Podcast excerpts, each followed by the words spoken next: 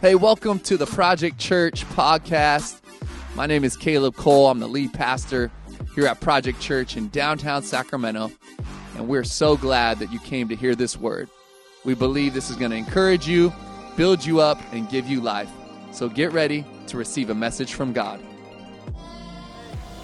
Thank you for being here this morning, 11 o'clock. You guys are a little bit more awake this morning, amen? You guys are there? Okay, the 9 o'clock, I was like milking them along. I'm like, we'll get coffee afterwards. Um, hey, if you don't know who I am, my name's Sam. I'm the youth pastor here along with my wife, Carly. She's 40 weeks pregnant right now. Uh, wait, that's a lie. 37, but we're close, you know. Kind of forgot. Um, she's going to be bringing our son, who's going to be a world changer. His name is Maverick Michael, into the world in, in actually 10 days. So, um, super pumped about that. I've been in an emotional mess because I'm going to be a dad. I don't, I don't know what's going on with me. I feel weird. I've been crying a lot. Pray for your boy. Um, but I want to give uh, honor where honor is due before I begin. I do this every time. You guys can grow accustomed to it. I think we have the absolute best leaders in the world. I feel honored and privileged to be a part of Project Church. I, I can't believe that that more people every single week. I mean, we just, like I said, VIPs every week. We've been having like over 350 new people since we've come here, and it's direct correlation to how great the leadership is. If you've never had the chance to meet Caleb and Chrissy Cole, our lead pastors, you got to. Can we give them some honor real quick? Thank you guys. I could tell you my life is better because of you guys, but I, I won't do it again. I gave them a love letter during the 9 a.m. I'll move on. But we're in a series, if you didn't know, called Marked by Jesus. It's a three year journey. And um, today we're in a, a, collection of talks, a four week series called the End Time Essentials. Anybody been enjoying End Time Essentials in here? Okay. There's a lot of notes to be had because it is a lot, but we believe that there's a lot of power and truth in it.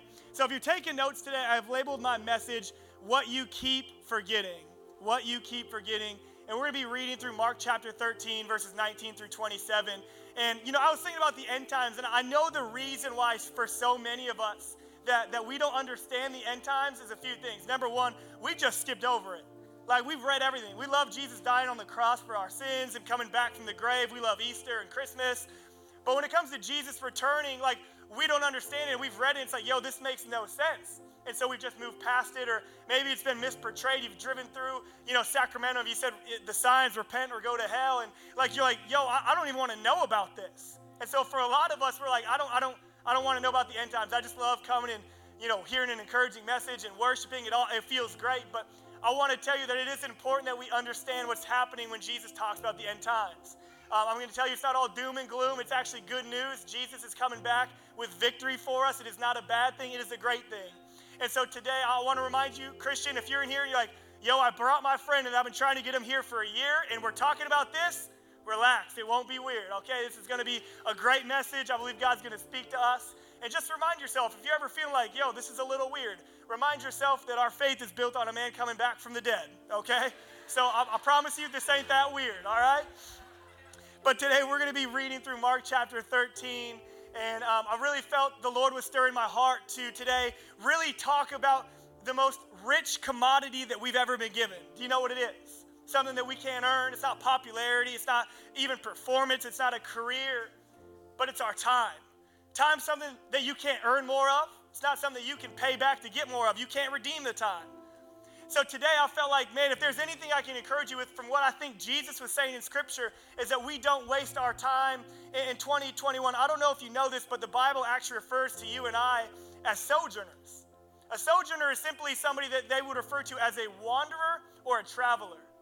Now, if you're telling me I'm in California, I live here, and I'm a, I'm a wanderer, I would tell you that you're crazy because I know this place. But the picture that the Bible is trying to illustrate for us is that we're living on a temporary planet before we go to the place that Jesus has made for us, a perfect place. We're living on a planet right now that's not perfect, it's pain filled. We're living in a planet right now where there is there's social injustice, there's political injustice, there's like all these things going on. And Jesus wants you to know that we're, we're wanderers, we're travelers, we're here for a little bit of time and then we're gone. But the place that He's prepared for us is a place with no anxiety, a place with no fear, a place that is perfect. And I think, if I could venture to say this, a place where we all have a six pack it's a dream. It's a dream, you know, of mine. I'm believing for. but Romans 8:22 actually says it like this: that all of creation is groaning. And now we think we think of groaning as, as pain. We think of it as a horrible experience. But I'd like to submit this thought that when the Bible says that all of creation is groaning, it's because everybody collectively in the world as individuals is, is longing for something greater that's in this planet. Longing for purpose, longing for hope, longing for something that this world cannot give us to satisfy us. And can I tell you, the only thing that it is, this whole world is longing for Jesus and they don't even know it. They're longing, but they don't know that it's for Jesus. And this is what I was getting at a time when, when I felt like the Holy Spirit was speaking to me. Was that you and I, we, we have this propensity at times to procrastinate, don't we? Like we've been given time, but we are really good at procrastinating. Uh, this is real for me. I'm going to be honest with you. A couple weeks ago, my wife here was going to take maternity photos. First of all, I didn't even know I needed to go to this. Turns out I did. So, um, obviously, not knowing I needed to go, I ran late. I always run late. Young adults in the room, raise your hand. Raise your hand loud and proud. Young adults, come on. They're all like scared about it. I, you know? Young at heart. I see some young at heart people raising their hands. Good for you. Love you so much. Um, you know, young adults, they kind of have this like idea, ideology of like 15 minutes late is right on time. I'm totally in there. Like if I'm if I'm 15 minutes late, I'm like, no, this is like this is a good time to show up. Party's just starting. And I did the same thing when we were taking maternity photos. My wife's like, hey, we have to go. And I'm like, all right, we gotta leave when? Like 15 minutes? All right, give me 10 minutes, I'll get up. I'm watching ESPN. All right, I gotta watch ESPN. And she's like, we gotta go now. And so I get up, takes me longer than I should to get ready. I had to make sure my hair's right, right? I had to make sure I had the right shoes on. I looked good. We get out the door. Um, I was shocked because I normally wait for her. She was waiting for me. And we get out the door. We go take pictures. We show up to the restaurant. I was going to, you know, pay for the meal for everybody that was there. And, and when I get there, we all have this thing that we do before we leave the house, if you're a man especially. You get the pat down, right? Keys, phone, wallet, whatever else you might have. You, the essentials, the end time essentials. No, I'm just kidding the essentials that you bring with you. And I'm like patting down, and I get to the restaurant, I'm like, oh my gosh. And my wife, she already knows. She gave me the look. Married people, you know what the look is I'm talking about. It's that one that, like, hey, we're talking later. She gave me the look.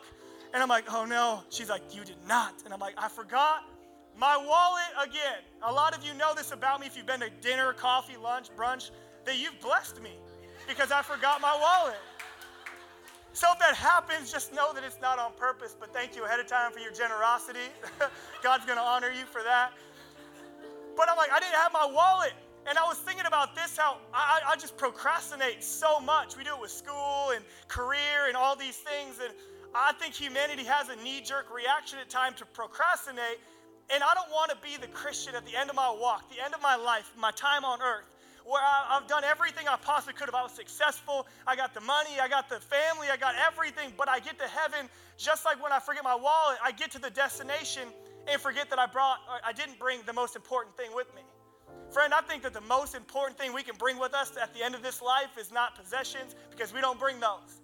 The most important thing that we can bring with us at the end of this life is the people that we helped along the way. And I don't want to get to the end and be so rich with possessions, but bankrupt of love for people.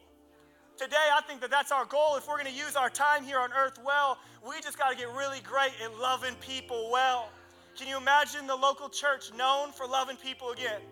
Man, if we could be the hands and feet like that, I think that we could be really successful in what we're trying to accomplish here. Um, so, in Mark chapter 13, I'm going to read these verses for you in a moment. But in Mark chapter 13, um, you got to understand context. Jesus, he's responding to the disciples. They're like, um, Jesus, when are all these temples that I said were beautiful? When are they going to be broken down? Jesus said, you know, not one stone will be left on top of another. And then he goes on this long spiel about the end times. Now, it's important to understand that when Jesus is having this discussion with the disciples, he's going to be crucified on a Friday. He's having this discussion with them on a Wednesday. Like, understand this when we're having a conversation, we realize it might be one of the last conversations we have with them. We really listen, don't we? And one of the last warnings that Jesus gives the disciples about the end time was this paraphrased Don't waste your time on things that do not matter. Can you imagine if we didn't waste our time on things that don't matter, on social media, and watching things that don't matter in relationships we shouldn't be in, in jobs that we're not meant to be in? But a lot of times we, we know this. We waste our time because we have a propensity to procrastinate. And I want to implore you this morning that we just begin, even right now, to evaluate man, what are the things in my life that I should be doing and I shouldn't be doing because this life, the Bible says it's but a vapor. Here today, gone tomorrow. I don't want to waste my time if it's just a vapor. I want to be intentional with every moment that I've got. So, um, I'll tell you this. T- turn with me real quick to Mark chapter 13. I'm reading out of the message version. If you got your YouVersion Bible app, your Glo Bible, turn there now. Otherwise, it'll be on the screen. Before I read this, I'd like to tell you that if you show me where your time is invested, I could probably show you what your goals are. Show me where your time is, I'll show you what your target is. Wherever you invest the most of your time, I can tell you what you really want in life. And so today I want you to really focus on what are the things I'm investing most of my time in. And is that something that I want to say, that's part of my legacy? That's what I want to bring with me. Because for me, at the end of my day, I'm just going to be honest, I'd rather be have nothing at the end of this life, but have so many people that are going to heaven with me. That's the goal of this life. That is a successful life. And in Mark chapter 13, verse 19 through 27, Jesus here is responding to the disciples. And I, what I'm getting is he's paralleling about the time that we're using. Verse 19, it says this These are going to be hard days, nothing like it from the time God made the world right up to the present. There'll be nothing like it again. If he let the days of trouble run their course, nobody would make it. But because of God's chosen people, those he personally chose, you and I, he's already intervened. Now, if anybody tries to flag you down, calling out, look, here's the Messiah, or points and says, there he is, don't fall for it, for fake messiahs and lying preachers are going to pop up everywhere. Their impressive credentials and dazzling performances will pull wool over the eyes of even those who ought to know better. So watch out. I've given you a fair warning. Now, following the hard times, Jesus said, The sun will fade out, the moon will cloud over, stars will fall out of the sky, and cosmic powers will tremble. And then they'll see the Son of Man enter in grand style, his arrival filling the sky.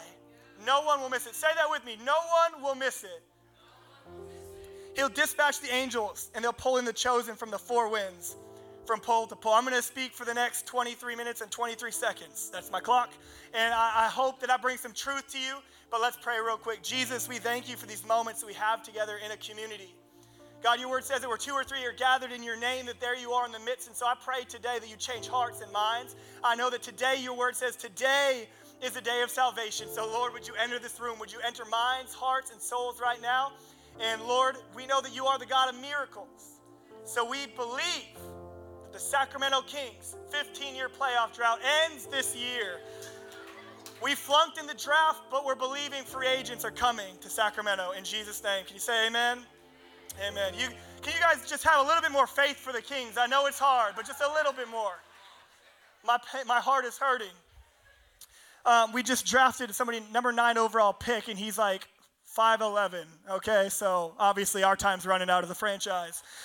All right, well, now that I've wasted time, let's preach about it. Three ways. I'm going to give you three ways today to not waste your time um, in this life that we've been given. Now, I'm going to give you some points today. Normally, I don't do this. I, I told the nine o'clock, um, I'm, I'm just finding myself, you know, preaching and speaking a little bit differently. And I think it's because I'm going to be a dad in like 10 days. So life's changing for me, and I'm going to give you points today. So hopefully, these encourage you. But in order to maximize every moment, number one, write this down. You've got to be persuaded of God's promises. You've got to be persuaded of all of them. I don't know if you know this, but the Bible contains 7,000 promises from God to man. 7,000. We know this. Instagram has them all. Tattoos say them. We, we, we love the promises, but what I found is that when we talk about the end time, is that there is one promise that you and I, we have a hard time with. We grapple with this a lot. And it's the one where Jesus says, I'm going to prepare a place for you, and I'm going to come back and bring you with me. Jesus is talking about how he, when he died, was resurrected, and he ascended to the right hand of the Father, told all of us, I'm coming back. Now, a lot of us, we can't understand this. It's a hard thing. And so, hopefully, I can bring some insight to you today of the truth that Jesus is coming back. And we have to understand that when Jesus comes back, as I said, it is not doom and gloom. It's not, it's not heartache. It's not separation. Can I tell you that when Jesus comes back, it is the fulfillment of all of his promises? When Jesus comes back, he's bringing comfort, he's bringing peace, he's bringing joy.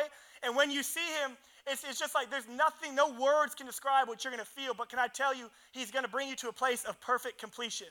No more pain. Literally, I, I don't even think there's going to be a reason to pray when we're in heaven. It will just be praise all the time.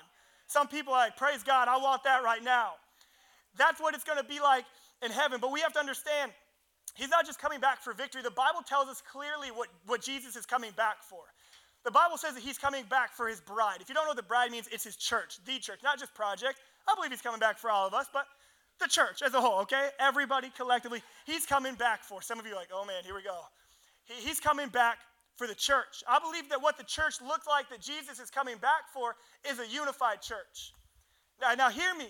I think that we've had a great opportunity during this pandemic to see somewhat of a frag- fragmented humanity within a church. We've seen that the church has harassed the church on social media platforms. We've seen Christians turn against Christians. We've seen Christians bash pastors and churches and worship teams. We've seen this. And I think that at the end of the day, if there's a world out there that's broken and not unified, sees a local church, a body of Christ doing that, why is that something that they would want to be a part of? I don't think that Jesus is coming back for a disunified, disorganizational church. I think he's coming back for a church that's unified. And the only thing that we need to be unified on is one thing Jesus Christ and him crucified. We know what he did for us. He's the way, the truth, and the life. Everything else, everything else. Listen, this is why the Gospels, there's four of them. Every single one of them records it a little bit differently. Because God's going to speak to all of us differently. But as long as it's centered around Jesus and Him crucified, that He's the way, the truth, and the life, we have got no reason to bash other people.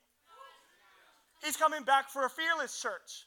A church that when everybody else bows down, we stand up. We serve people. We love people. We don't look like the world. People walk in here and they see something different. They sense something different. They feel something different. Man, I love the moments that I'm sitting in coffee shops and it's not even for me, but I see other Christians in there and they light the place up. I think that that's what Jesus is coming back for a fearless church. How about, I believe that Jesus is coming back for a people loving church. A people loving church. I think at, at times we've gotten away from this. Um, some of you have your own chair in here you sit in, and when somebody else sits in your chair, you lose it, maybe internally or externally. Jesus is coming back for a people loving church that I'll, I'll save a seat for you, church. The church that when we're out there, it's the same as how we're in here. We're going to love people the same. We're not going to speak differently. We're not going to gossip. We're not going to backbite. We're going to love people. He's coming back for the church that looks like that, the church that looks like heaven. And we got to understand something for the person that walked in here today that's like, I, I, don't even know about this following Jesus thing. Like, I'm just here because my friend brought me, or I heard there's a free cup of coffee. Both great reasons to come, by the way. Um, here's what we got to understand. You might be like, yo, I'm, I'm broken. I'm messed up. You have no idea what I'm doing. I'm struggling. I'm just kind of putting on the face when I'm in here. Can I tell you, Jesus, the church he's coming back for isn't a perfect church. When I tell you what he's coming back for, it doesn't mean it's a perfect church. It doesn't mean it's a perfect person. If any of us were perfect, there'd be no need for Jesus. But because we're imperfect, we have need for him, and he gives us what we don't have. He gives us what we lack. And so understand me that if you're in here and you're like, yeah, that's me, I'm imperfect, great, welcome to the team. Welcome to the team. We're all imperfect. Nobody up here is better than anybody out there. We're all in this thing together. And what we have to understand is Jesus is not coming back for perfect people. You know what he's coming back for? People that are in pursuit of him. Simply people that just say, I, I don't even know what I'm doing, but I love Jesus. And so, like, if I got to give my dollars out on the sidewalk, if I got to pray for somebody in the park, whatever it looks like, I'm just trying to love Jesus really well.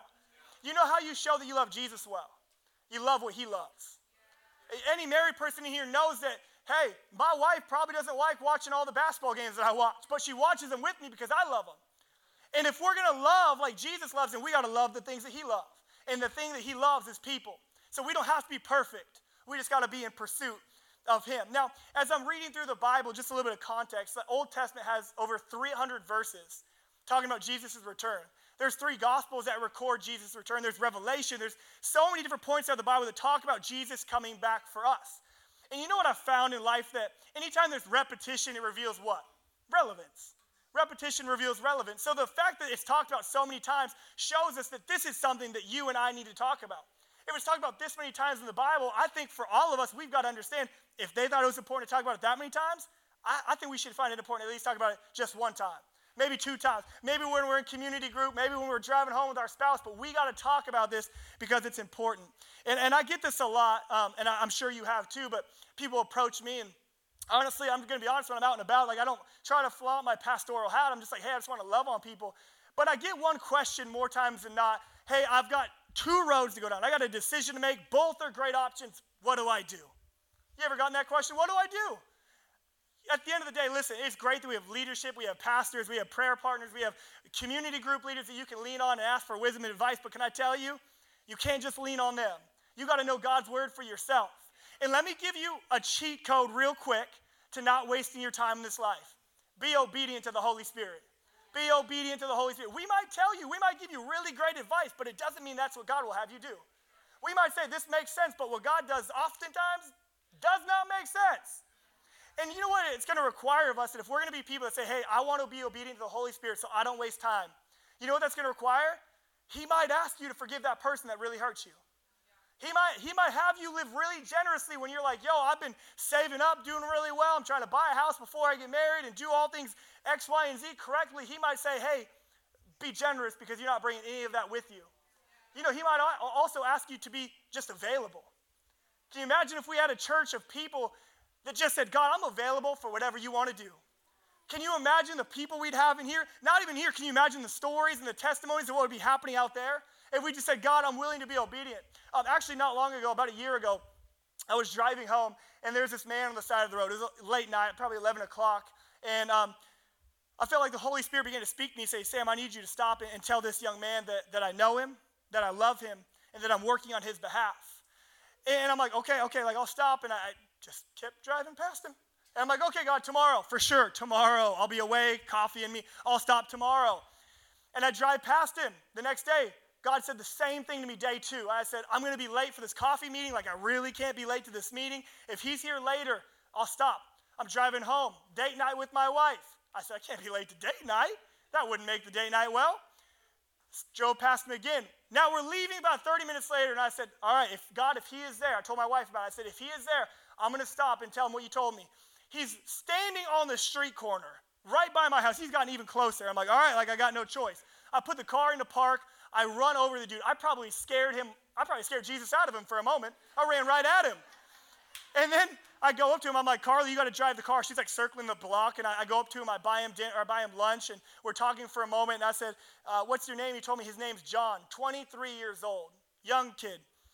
I said, I, I don't know what your story is. He began to tell me a little bit of it, and I said, you know, God wanted me to stop. I don't know if you know who Jesus is, but He wanted me to tell you that He loves you, that He sees you, and He's working on your behalf. And tears began to go down his face.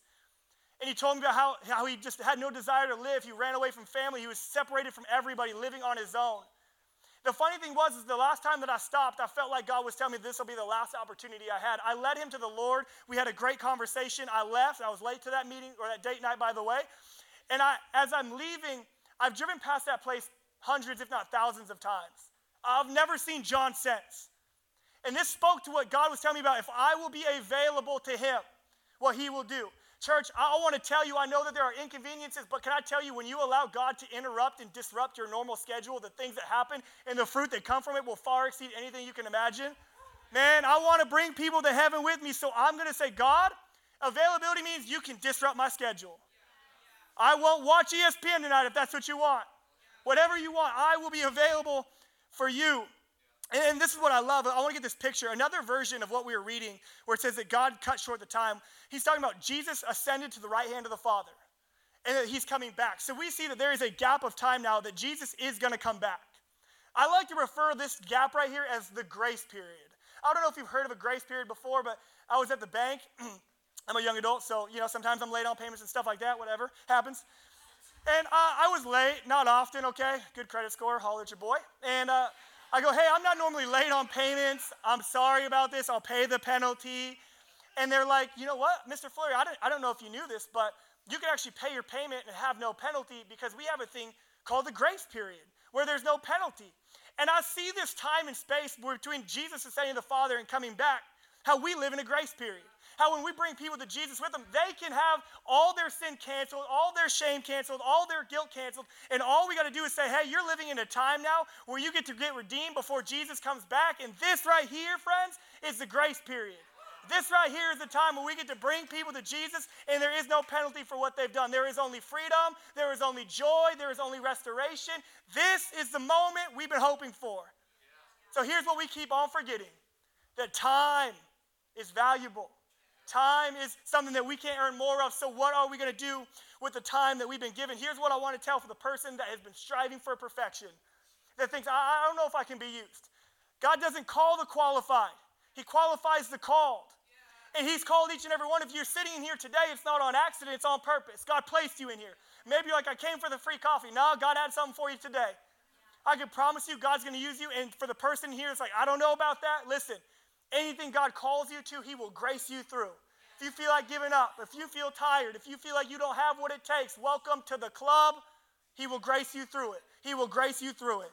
You know, 1 Peter chapter 2, verse 9, uh, I want to say this is a verse. Uh, they're not going to have it on the screen, but I want to read it that really illustrates how easy it is to be available for God. It says this But you are the ones chosen by God to tell others of the night and day difference He made from you, from nothing to something, from rejected to accept it. Man, we don't have to do anything. We don't have to throw services. We just got to tell people about what Jesus has done for us. It is that simple. Why do you think we have community groups all over the city?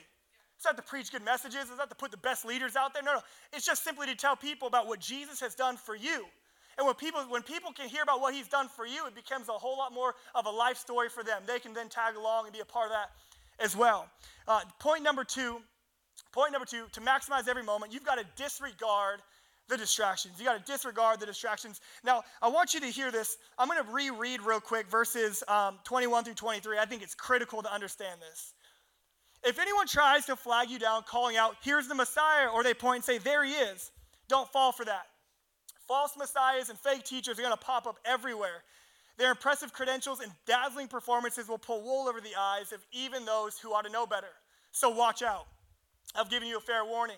Another version uses the word for so watch out as so be on your guard. Uh, I got pumped up when I read be on your guard for, for one main reason. When I, when I think of a guard, I think of a security guard, all right? Project Security, shout out, all right? Project Security, they don't go out into the, the city streets of Sacramento trying to fix people's problems. They don't go out there trying to solve other people's crimes, all right? It's probably a good thing. They stay back and they protect the house. They protect what's behind them. So a guard isn't an offensive object, a guard is a defensive object, right? And so if that's the truth, if, if Jesus is saying, so be on your guard, meaning we got to be defensive, that means that we have to understand that we are not the spiritual police. We don't go out looking to correct everybody in their sin, condemn them, hate them, hey, repent or go to hell, doom and gloom. We don't do that. What we do is we say, hey, I'm going to graciously point you to the truth. I'm going to gracious, graciously walk with you with Jesus. I'm going to point you to where you need to go, but I am not going to waste my time going out and trying to fix everything else. Listen, there are a lot of people online on online platforms. We know this that are condemning pastors, condemning churches, condemning Christians. And I'm talking about that. Like, if we're going to be these people, we're going to waste a lot of time. You know what I would rather do rather than go out wasting my time trying to fix everybody else that's doing it? I would rather try to help people that don't know about Jesus along the way so that they can I can fill this house.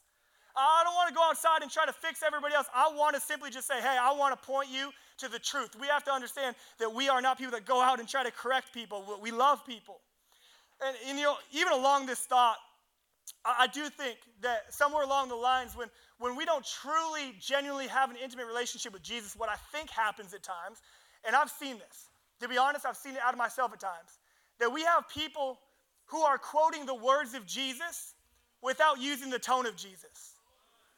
We have people using verses of grace and compassion, but they're turning it into, into guilt, into condemnation, into their agenda, into their theology, when our only job is to teach people that it is the goodness of God that leads you to Jesus. It is nothing else. So we, if we're gonna be people that say, I, I don't want to be the person that uses the tone wrong, Listen to me. The more you get to know Jesus, the more you get to know his tone.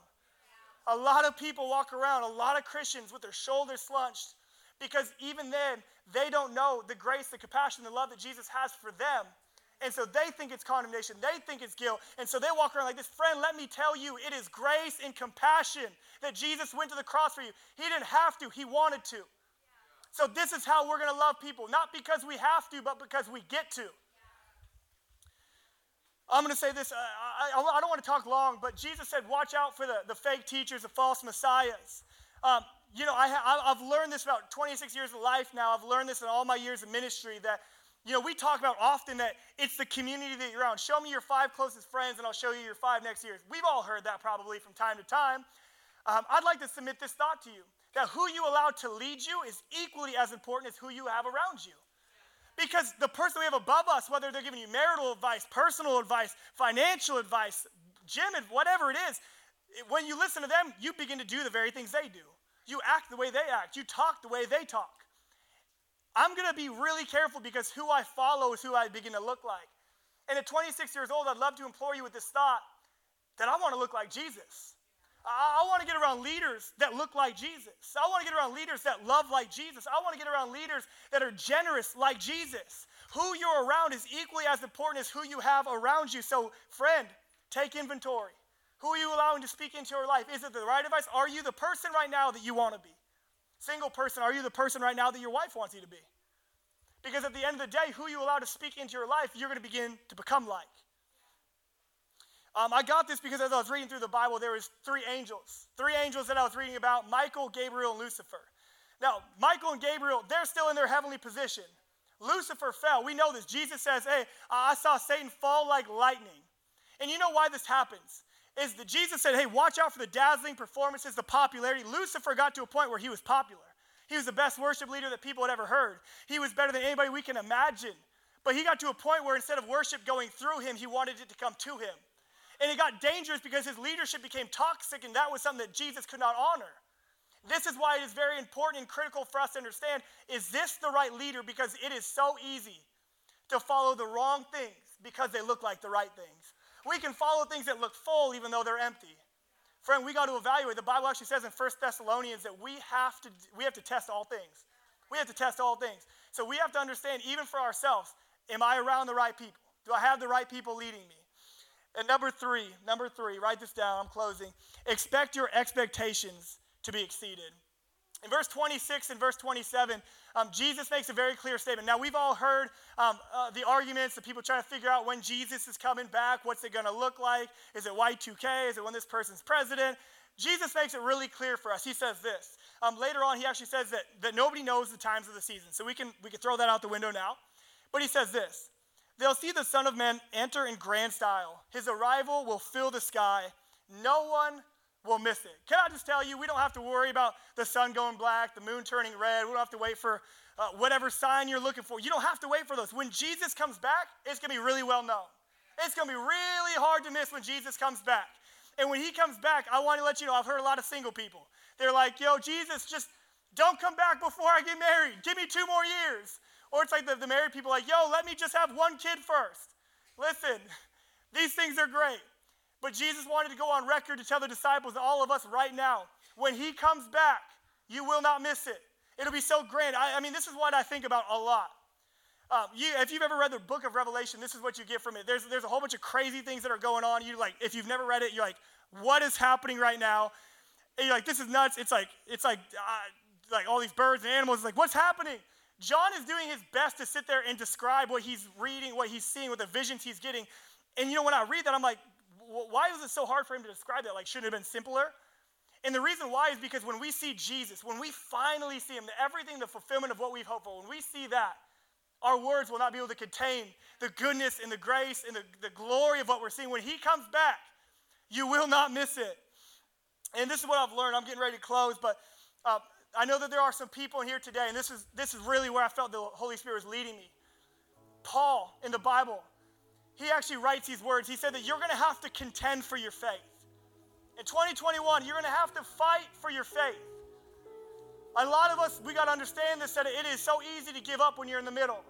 So easy to give up when you're frustrated, when you don't understand what's happening, when you've been going through the motions and everything feels the same. You are stagnant. You're like, is this even worth it anymore? Paul said, if we're going to be people that do not waste time, we are going to have to endure. Listen, a life following Jesus should be enjoyed, but also understand me, it is going to require our endurance along the way, and we're going to have to fight for our faith. We're going to have to fight. We're in a grace period right now, but in that, do you think the enemy wants you to win more people for Jesus? Do you think he wants you to populate heaven more? No. So what's he going to do? He's not going to destroy you. He's not going to attack you. He's not going to hurt you. A lot of people think that. Let me tell you what he's going to do. The easiest thing for him to attack is your time. He's going to try to fill your time with pointless things. He's going to try to fill your time with things that do not matter, with conversations and gossip and all these things that don't matter. We got to use our time to the best that we can. And as I was reading, when, when Paul said that we're going to have to contend for the faith, I was thinking about all these things that are happening in the Bible. I'm like, why do, why do we have to contend for the faith? Number one, there's a spiritual fight going on for us. There's something that's trying to attack us, trying to attack our time. But we have to understand with endurance, what happens is sometimes we go through difficult seasons and we think, man, this is the worst. God doesn't order difficult seasons. If you've walked in and you're like, man, I'm in the fight of my life. Man, I got a medical diagnosis. Man, I've got some family stuff going on that feels like This is just, it is what it is. I don't, I don't know what to do.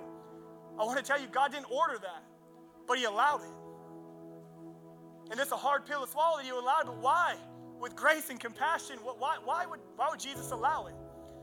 You know, we, we've, we've quoted the Bible saying that God won't give you more than you can handle.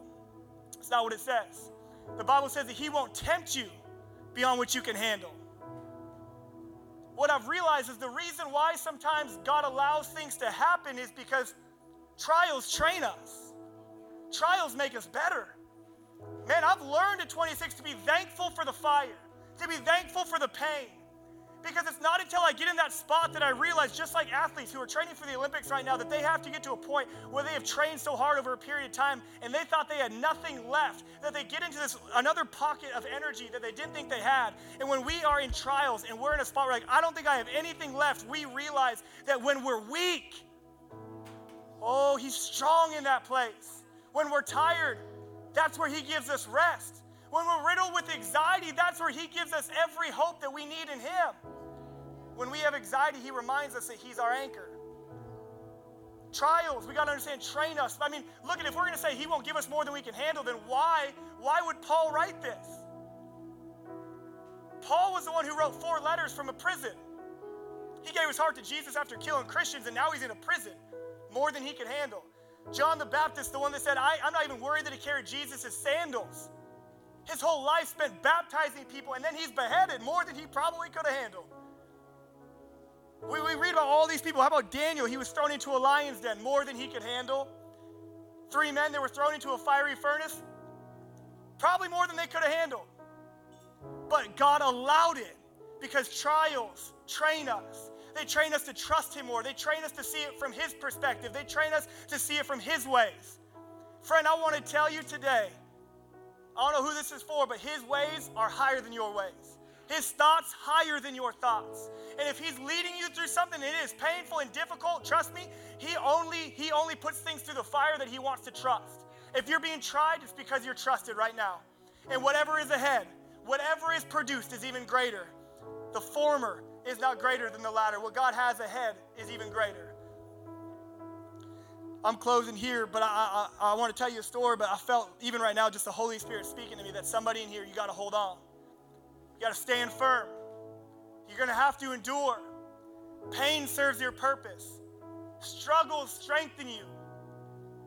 You know, a couple years ago, my, my nephew Wyatt was having a birthday party. He was turning nine years old at the time. And I don't know, trying to be like Jesus, you know, and like turn parties back up. I don't bring wine, but I make them exciting again. And, uh, I came to the I came to the party and they call me Fun Uncle, Funkle Sam.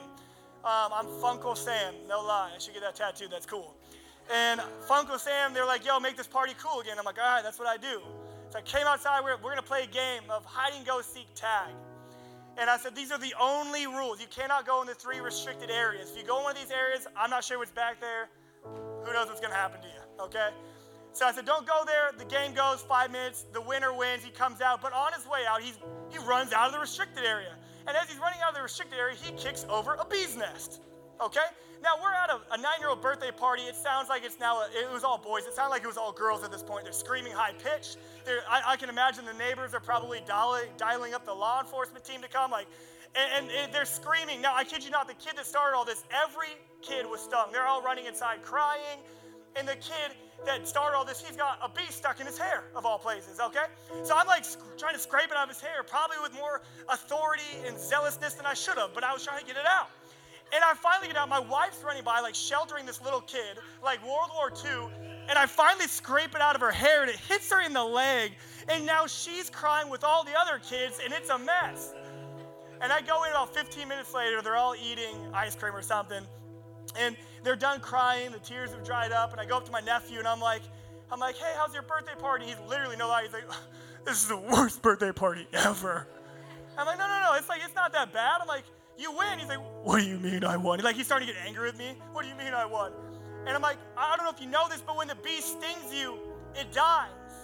And I thought, man, how, how that will do for us in our faith if we would realize that death has lost its sting over us, that the enemy has tried to hurt you, the enemy has tried to strip you, the enemy has tried to get you to quit. But I want to remind you today the same I was telling my nine year, old nephew today, you need to be encouraged of. That when Jesus comes back, that the death, the sting of death is gone. That the pain, the anxiety, the stress that you're under, it is gone. I want to use my time now to follow Jesus because only he can get me ready for that. And as I close Romans 8:18 it says this. I consider, I want you to say this in a moment with me. I consider that these present sufferings are not worth comparing with the glory that is to come. Can you say that with me? They are not worth comparing. Say it, not worth comparing. The, the, what we're facing right now is not even worth comparing to what's to come. Friend, I want to implore you today if you have never made the decision to give Jesus your heart, maybe you have and you've been running for a long time, today is your day. He put you in here on purpose. Today is your day. I want to tell you that the glory that's coming, the victory that's coming, the healing that's coming, the purpose that's coming, it's worth waiting for. You just got to endure. Bible tells us that we have to endure because there might be pain in the night, but joy comes in the morning. And I believe that today is the shifting of a new day when we make the decision to follow Him. Today's the day. So I want to ask you to close your eyes all over this place. You've never given your heart to Jesus, and today is the day for you. The Bible says to not wait another day. Our time is short. Life is but a vapor. Jesus died on the cross for you. Life gets better following Him. Everything makes sense. Today, He's calling you home. Right now, He's moving in your heart. He's changing even thoughts in your mind. He's calling you back to Him. If you need to make that decision, don't wait, friend. I'm going to give you the count of three. I want you to lift up your hand. One, God has an extraordinary plan for you. Two, your life will never be the same again. Three, would you put up your hand? Leave them up there. Put them up and leave them up. Amen. I see him. I see him. I see him. Come on, keep them up there. God wants to see those. Amen. Come on. Anybody else? Amen. I see you in the back. Everybody, pray this prayer along with me. Say, Jesus, thank you for doing for me what I could not do for myself. Today, I give my life, my future, my past, and my present to you. I want my days and my hours filled with you. So I give you my life from this moment on and forever. In Jesus' name. Amen. Come on, can we give Jesus some praise for the hands that were lifted in here? Come on. Can we stand up? We're going to go into a song here, but I wanted to do one more thing today. I felt like the Holy Spirit gave me a very um, important word that I think we even talked about it in worship earlier, and we can't leave without this. When I talk about being available, we have to understand something. When we're saying we want to be available to Him, that means that there are times in life where we allow things to hold us back from what He has for us. And I think there are some people in here today that the Holy Spirit's working on your heart, and you need to you need to forgive somebody. You've held on to unforgiveness for so long that it has not tarnished them, but it's affected you. And today you need to let that go. Today you got to let that go, friend. Or maybe here you've been praying and believing for somebody for a long time, but they have not seen it the way you've seen it. They haven't started following Jesus. Listen, I want you to put out your hands in front of you, both hands in front of you. I want you to think about whether it's that person you need to forgive. I want you to think of that person you've been praying for or you need to come to Jesus and they have not yet. A church that's alive is a church that is not afraid to pray. Come on. So I want you to put that name of that person in your hand. When you get it, close that hand up. Close that hand up. That's what we're going to do. When we start worshiping, when they start singing this song, I want you to pray for those names in, the, in your hands. And I want you to then lift up your hands to God and release them and letting go. God, we, we, we have symbols in our hands of names and people, souls that you love. God, we refuse to be the people that do not look like heaven. So today, God, your word says that grace abounds and grace abounds and grace abounds. So today we're releasing to you, God, the people that need to know you. We're releasing to you today the people that have harmed us or done us wrong. And we're saying, God, would you do what only you can do? We are open, we are available, we're all in, we're all for you. In Jesus' name, amen. Hey, thanks so much for tuning in to the Project Church podcast. We pray and hope that this message encouraged you, built you up, and gave you life. We want to ask that you would invest right now in what God is doing here in downtown Sacramento. We've just recently moved in to our all new building in the waterfront, Old Sacramento district. We want to ask you if you'd like to give, you can go to projectchurch.com forward slash give to invest. Let's see all that God can do through us.